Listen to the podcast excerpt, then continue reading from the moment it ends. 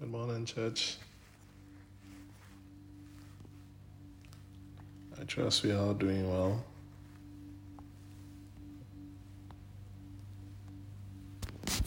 Amen. Well, today is our friends and family service, and what is that?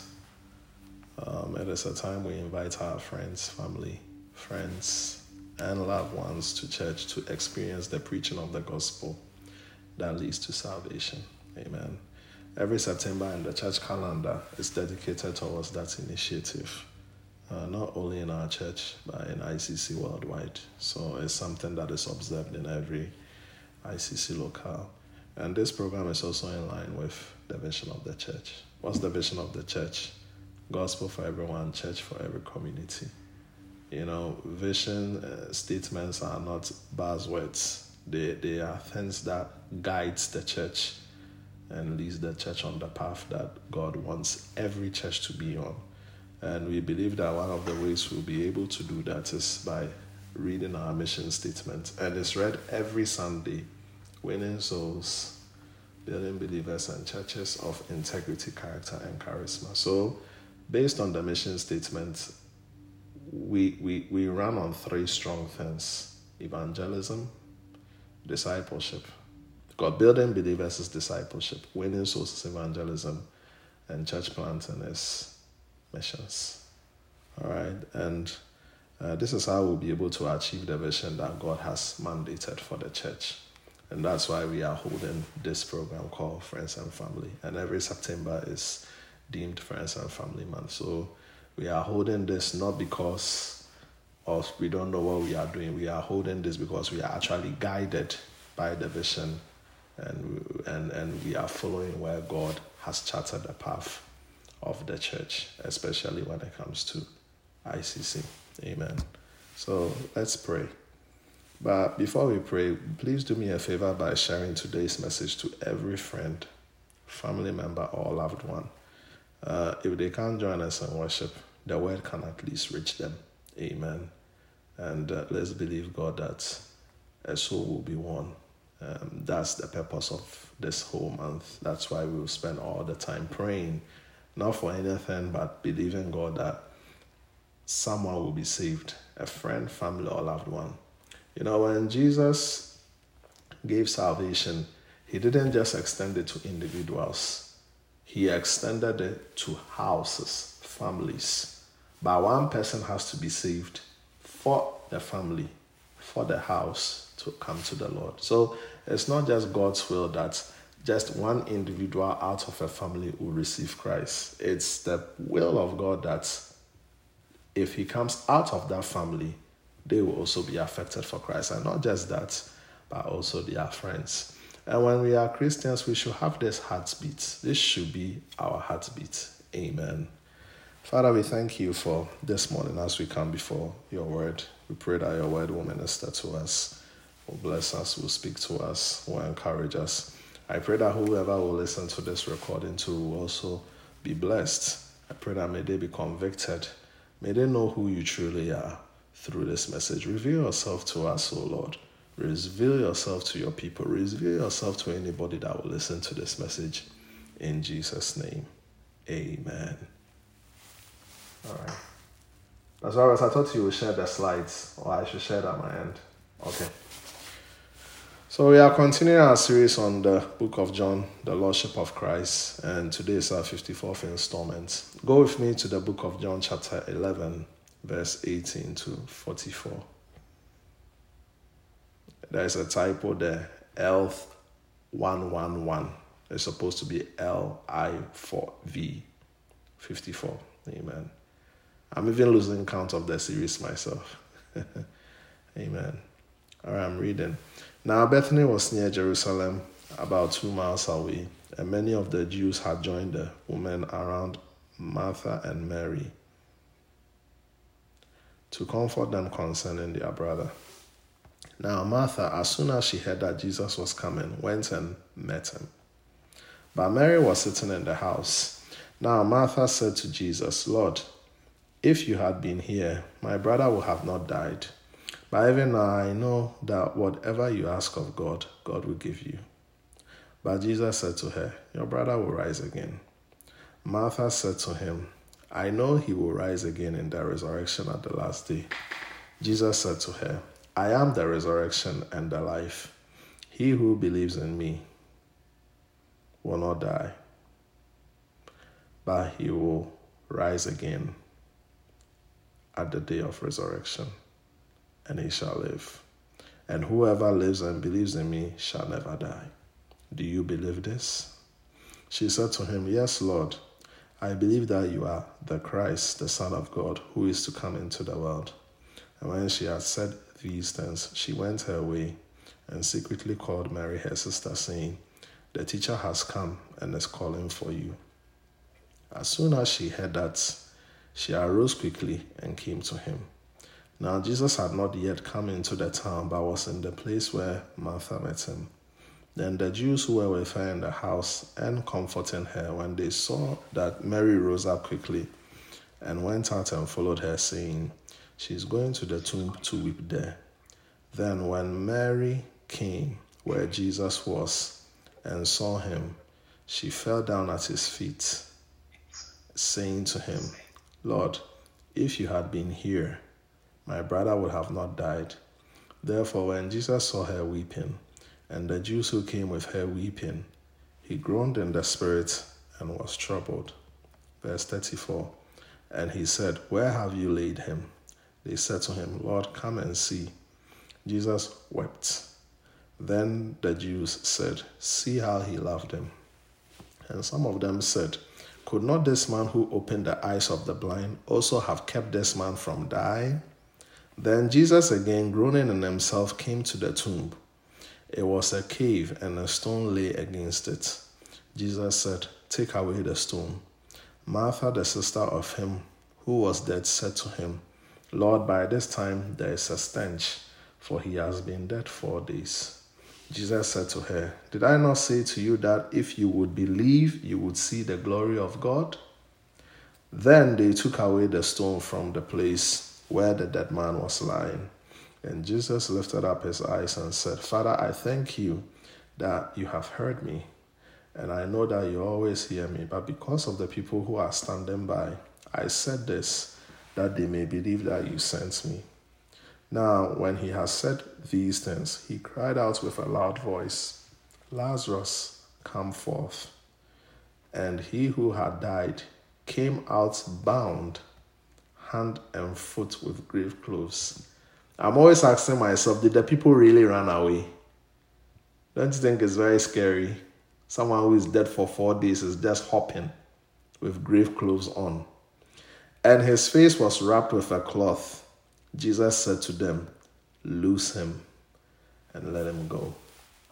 May the Lord bless the reading of his word. This is a continuation of last week's story involving Jesus, Martha, uh, Mary, and then Lazarus. Uh, last week we learned how Jesus will always respond to our requests for help. The thing is, we have to learn in our walk with God that He will respond. But in His time, if you if you don't learn that, you can easily become offended in this walk of faith. Amen. Now Jesus set off to Bethany to attend to the death of Lazarus after staying and chilling for four days and waiting for the situation to be worse, he now decided, let's go with his disciples who probably thought we are going to die. Remember last week, one of the disciples said, Let's follow Jesus and let's go and die. And, you know, Jesus was going to a very uncomfortable situation. He was going to a place of depression, disappointment, and sorrow. And I'm sure Bethany did not represent that. Because anytime he goes to Bethany, he goes there and it's a, an, an atmosphere of hospitality, an atmosphere of love. You know, Jesus normally liked to refresh himself at Martha and Mary's. They fed him, looked after him, fellowshipping, you know, and even ministered to him out of their substance. They were like his ministry partners. So I'm sure Bethany held a very special place in the hearts of Jesus. But this time, when Jesus was going there, he wasn't going to socialize. It was a scene of disappointment.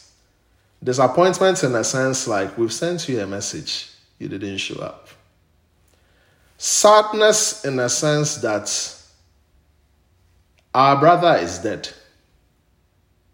Sorrow in a sense that you are mourning the bodily absence of somebody who you are not even sure where he's going to spend eternity. That's even if you believe in the afterlife. You are filled with sorrow because he's gone. His earthly shell has left and he's not coming back. And depression. You know what? Some of the highest causes of depression, the, the top two one, the death of a spouse. Number two, the divorce of a spouse. Find amazing that depression is linked with spouse. Amen. death of a spouse and depression of a spouse. But how be it? Death causes depression. So Jesus was going to a very gloomy and a very dark situation. You know, some of us, we don't do well around morbid situations. We, because even when we go to a place where there is so much morbidness and so much darkness, we ourselves can easily get depressed just by the power of the environment or by the power of association. Some don't even like attending funerals or have nothing to do with it, especially because of things like this. And no matter how the relationship with the person affected is, they will not come Personally, I have known of people who have never gone to the funerals of their siblings.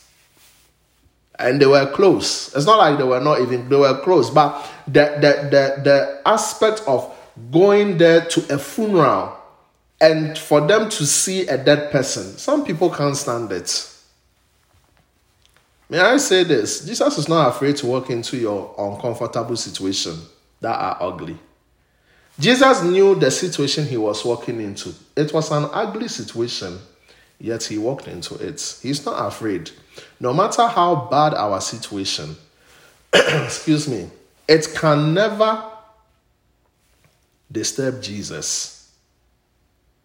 He will not be nervous when he comes into this situation. You know, there are some people who get nervous at certain situations, certain gloomy situations. Jesus is never nervous. He will come. Invite him into your situation. Unfortunately, sometimes religion and tradition has made some people feel like, oh, Jesus only likes me when I'm well and when I'm fixed. He can't come into this messy situation. Who told you? If you read your Bible carefully, Jesus went into messy situations all the time. And he went into messy situations because he knew the cure and he extended his hands of help. may I explain to you and may I submit to you this morning that Jesus is not afraid to walk into your situation, no matter how comfortable, ugly the situation is, or even no matter how depressing or gloomy the situation is. He went to Bethany knowing that they were in a state of mourn. And Martha's commentary to Jesus meeting him implied she was offended.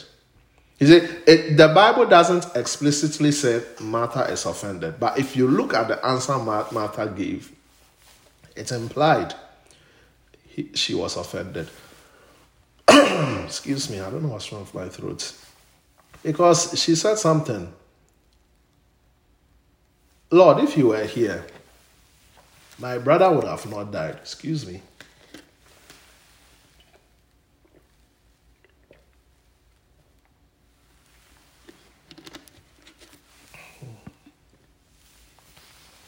I don't know how all of a sudden I have an itch in my throat.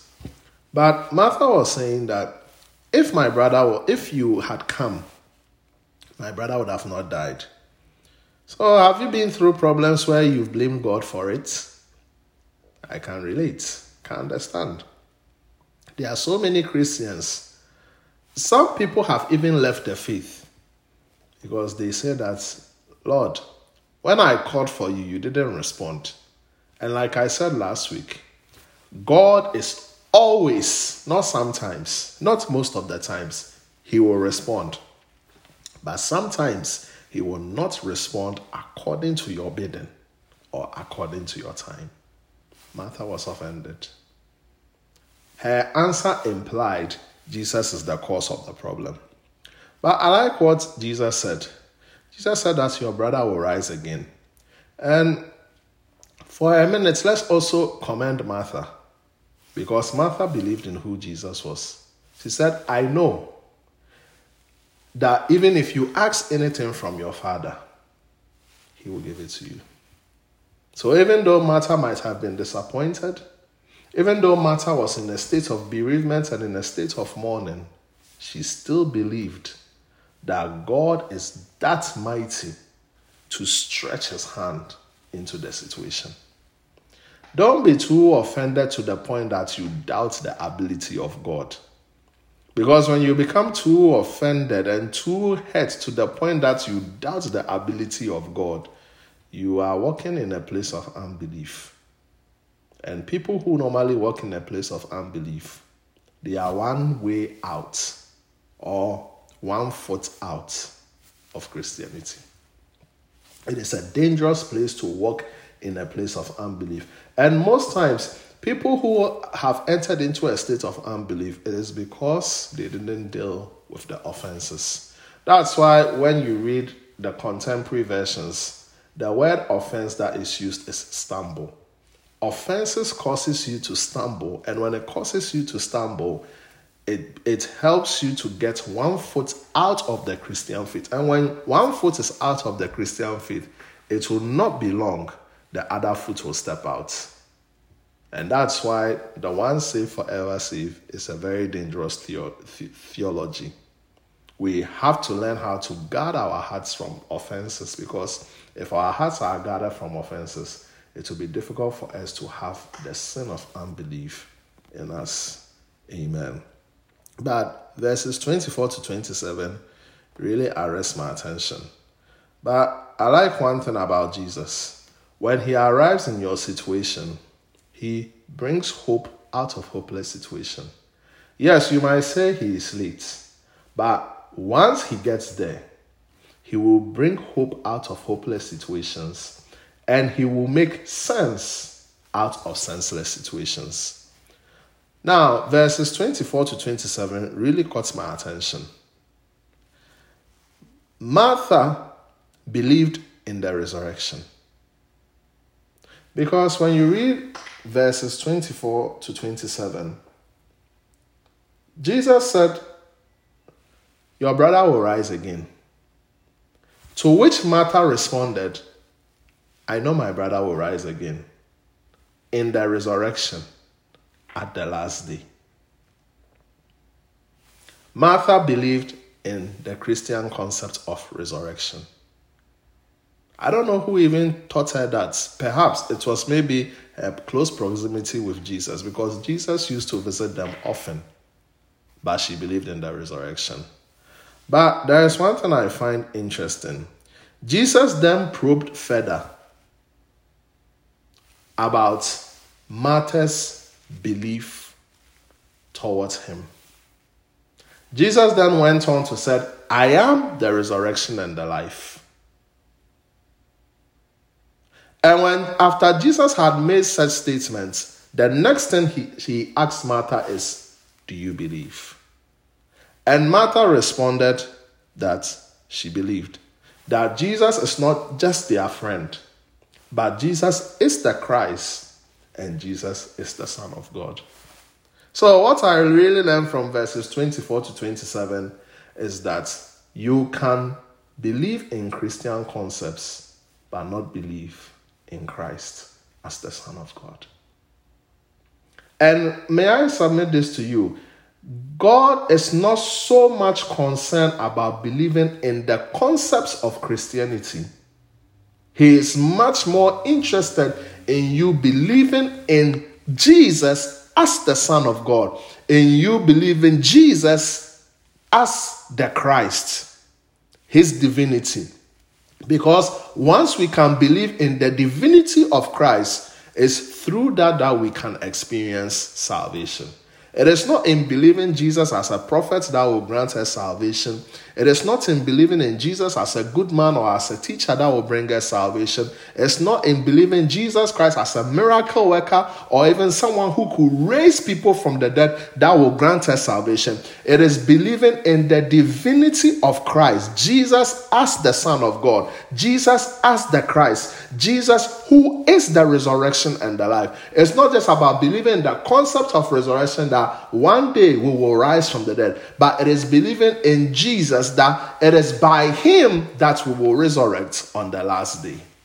So it's very possible, it's very likely people can believe in Christian concepts, but yet will fail to believe in Christ.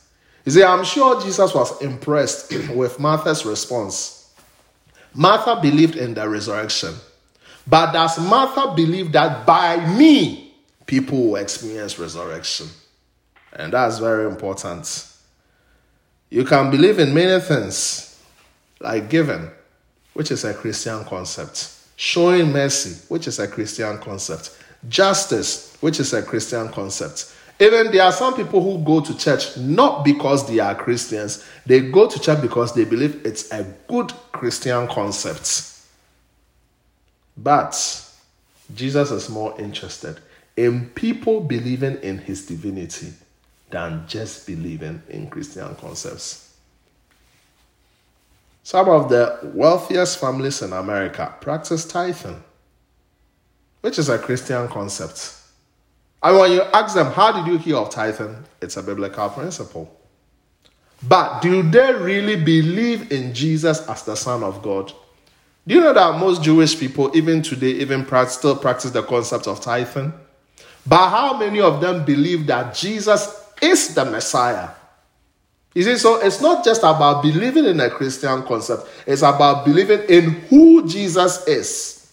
He's not the son of Mary, as the Pharisees wanted us to believe. He is more than that, he is God. Amen. Now let's focus on verse 25 to 26, which is the main crux of this message. Jesus made another bold and emphatic saying, and we have looked at five of them so far. We recently looked at two from our previous chapter in John chapter 10. We talked about the door of the sheep and Jesus being the good shepherd.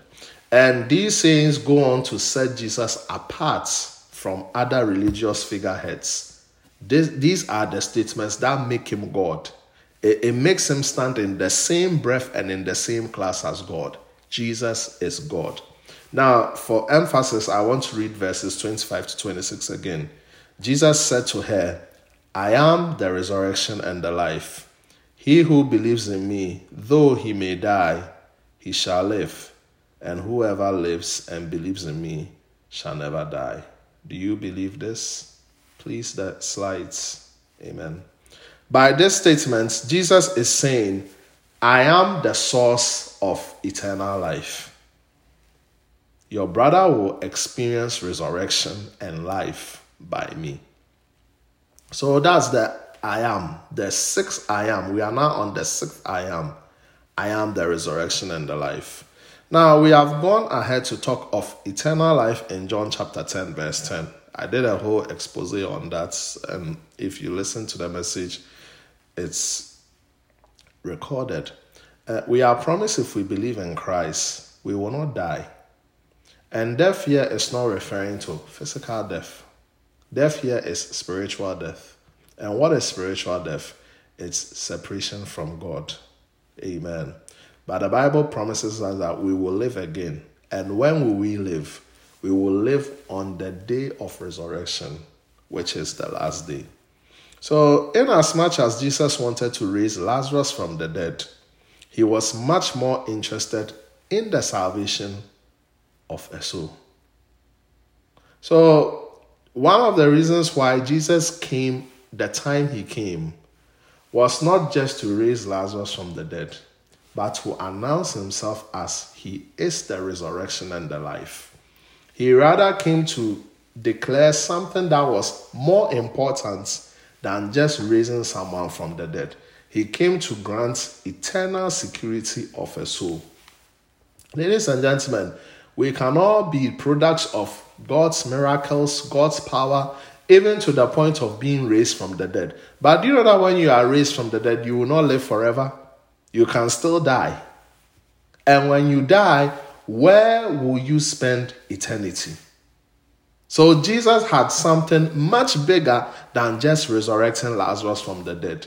He was interested in introducing himself that when you believe in me as Christ, when you believe in me as the Son of God, I give life. And it is through me that you will experience resurrection. That though you may die, because you live on this earth, but after the end of this age, you will live forevermore because you have experienced life. And it is by me that you will experience resurrection at the last day. And this is what Jesus is saying. So, in as much as Jesus is interested in doing great things providing us with miracles, giving us great testimonies that we will enjoy and we will love Christianity. Christ is stretching his hands to us this Sunday morning, inviting us to experience eternal life where we can truly live forever. Amen. So, on this Friends and Family Day, Christ wants to offer himself as the greatest gift because he gives life to us. And how do we experience this life? It starts by believing in Him as Lord. Now, when we are talking about eternal life, it's not really talking about the number of years you will spend on this earth. You will die. Because it is appointed on, on man to die once and after death, judgment. We will all die. I know that's a morbid statement, but that's the truth. But after the end of this age, that, that we, will, we will enter into another dispensation. And that is what matters. Are you going to continue living? Or are you going to be separated from God, which is tantamount to spiritual death? And that's what matters. So Christ came to offer himself as the greatest gifts that through him we will experience resurrection and through him, we will experience life because he is the source of eternal life. Secondly, Christ also wants to bring life to our dead current situations. So, from this story, Jesus is not just interested in the future state of the man, he's not just interested in the salvation of a soul, he is also interested in the current situation of your life. He came to bring life to dead situations. And today, what dead situation do you have? What is your quote unquote, your Lazarus? Whatever it may be, whatever that is dead in your life, hand it over to Jesus. Because he is the resurrection and life. He just doesn't affect our future states or with regards to the salvation of our soul. He also affects our day to day current needs. Christ is interested in that. From this scripture, we can confidently say that God is interested in our present needs and our future. He just doesn't care about our future needs. He's also interested in our current and our present needs. He's interested in every facet and in every little detail of our life. Well, the Bible lets us know that after Jesus' discourse with Martha, he now proceeded towards Mary. And Mary had the same answer as Martha's. Let me tell you something God knows how you feel about him, but he will still come to you anyway. And that to me is his love. That's the God we serve. Your, your anger, your jealousy, your, your disappointment, your dismay probably at the things of God or at God is not so strong to stop God's love reaching towards you. He knew how Mary felt, but he still went to Mary. Have you shied from going to a place because you'll be seen as the source or the blame of the cause? Nobody likes going to a place where you easily be blamed. But no matter maybe how much the people might even want to blame Jesus for the death of Lazarus, he still went there because of love. And verses 33 to 35 shows us how Jesus is in touch with our pain. And when you read verse 35, it records the shortest verse in the Bible two words Jesus wept. And it shows that we, we don't just serve God who is just an eternal being and a deity, but we serve a God with feelings. And this is one of the reasons why the Greeks deemed the gospel foolish. The reason why the Greeks really struggled to accept the gospel was they couldn't believe that God should show emotion. They believed in a concept called apatheia, and that's where the English word apathy comes from. Because they believe that a deity or an entity should show no emotion or feeling. It's a weak thing. This was something promoted by Philo, and then Aristotle and Plato also took this concept around. You know, like for us to serve a God, the God that you are presenting to us with feeling that He can cry, that He can sense our pain, is offensive. And that's why, if you look at even Greek mythology, all the gods that they have, the reason why they could serve them was because they had no feeling. They were detached from human emotions. But may I say something? God is a God with a heart. He feels what we feel. When we are in pain, He is also in pain. How do I know that? Open your Bibles with me to Hebrews chapter 4, verse 14 to 16. Hebrews chapter 4, verse 14 to 16, and I read Seeing then that we have a great high priest who has passed through the heavens, Jesus, the Son of God. Let us hold fast our confession, for we do not have a high priest who cannot sympathize with our weaknesses, but was in all points tempted as we are, yet without sin. Let us therefore come boldly to the throne of grace, that we may obtain mercy and find grace to help in time of need. So, from this scripture, I personally deduce four points. Number one, Jesus is a high priest. May I submit to you that we have only one high priest? All right, that, that title, high priest, is very exclusive. No man on this earth can call himself high priest. All of us are priests. All of us are a royal priesthood but only one person has the title high priest, and that's Christ. And why do I say that? Based on Hebrews chapter 5. I wouldn't even want to go into that because that's not my message. Number two, he sympathizes with our weaknesses. This is the God that we serve. You know, Jesus is God. This is the God that we serve. He sympathizes. He feels sorry for our weaknesses. He feels sorry. He understands why we are in the pain we are in. Sympathize. So he is not what the Greeks will call apatheia, the God of apathy. He feels our weaknesses. He knows when you are struggling to live right. He knows when you are under the pain you are. He knows when you are subject to sickness. He sympathizes with our weaknesses. Feel sorry. He's a God with a heart. And then he goes beyond sympathy. He empathizes with our weaknesses. If you read the, if you read the latter part of verse 15, it says that not only did he sympathize with our weaknesses, but was in all points tempted as we, yet without sin. So he didn't just sympathize, feel sorry, he also empathizes with our weaknesses. You know, to empathize means to walk in the person's shoes. But most times, when we human beings say we empathize, it's a figurative expression. But when Jesus says he empathizes, he literally walked in our shoes, literally felt the pain we felt, literally experienced what we experienced. That is why he is our high priest.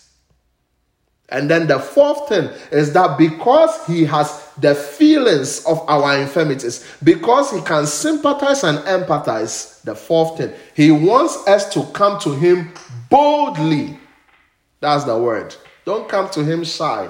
Don't come to him with a reservation. Come to him boldly that you will obtain grace and mercy. Amen. Jesus is our high priest.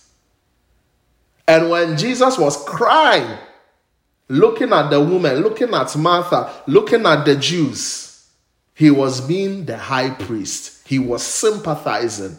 He was not just sympathizing, he was also empathizing because he understands what it meant to die.